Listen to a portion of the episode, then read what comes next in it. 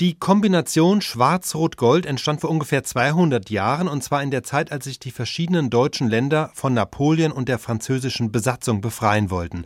Es gab damals in diesen Befreiungskriegen 1813 bis 1815 eine freiwilligen Einheit innerhalb des preußischen Heeres, das sogenannte Lützowsche Freikorps. Und die Kämpfer trugen eine Uniform, die war erstmal schwarz, das hatte ganz praktische Gründe, denn es waren ja Freiwillige, die auch ihre Ausrüstung selbst mitbrachten und dafür haben sie einfach ihre ohnehin vorhandene Bekleidung eingefärbt und mit Schwarz geht das nun mal am einfachsten. An der Uniform waren außerdem Messingknöpfe angebracht, die gab's überall und die hatten eine goldene Farbe und dann noch das Rot, das war die Abzeichenfarbe, also die Farbe, die zum Beispiel an Ärmelaufschlägen sichtbar war, die war wirklich bewusst als Erkennungszeichen gewählt.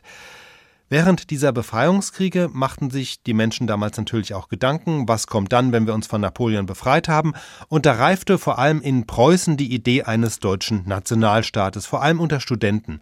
Und die wiederum vereinigten sich in sogenannten Urburschenschaften, von denen gab es auch eine in Jena und Viele von diesen Studenten haben vorher auch in dem Lützowschen Freikorps gekämpft und von dort eben diese Farbkombination Schwarz-Rot-Gold mitgebracht. Die erste Fahne dieser Urburschenschaft hatte zwei rote und einen schwarzen Streifen und darüber einen goldenen Eichenzweig. Also in diesem Moment wurden erstmals tatsächlich die Farben als deutsche Symbole verwendet. Die älteste Erwähnung ist ein Lied eines Kieler Studenten, August Daniel von Binzer, mit dem Text Stoßt an, Schwarz-Rot-Gold lebe.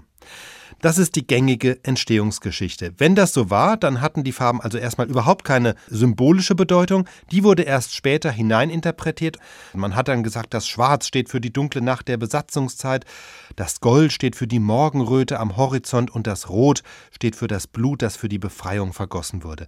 Aber nach allen Quellen waren also erst die Farben da und dann kam sozusagen diese Interpretation hinzu.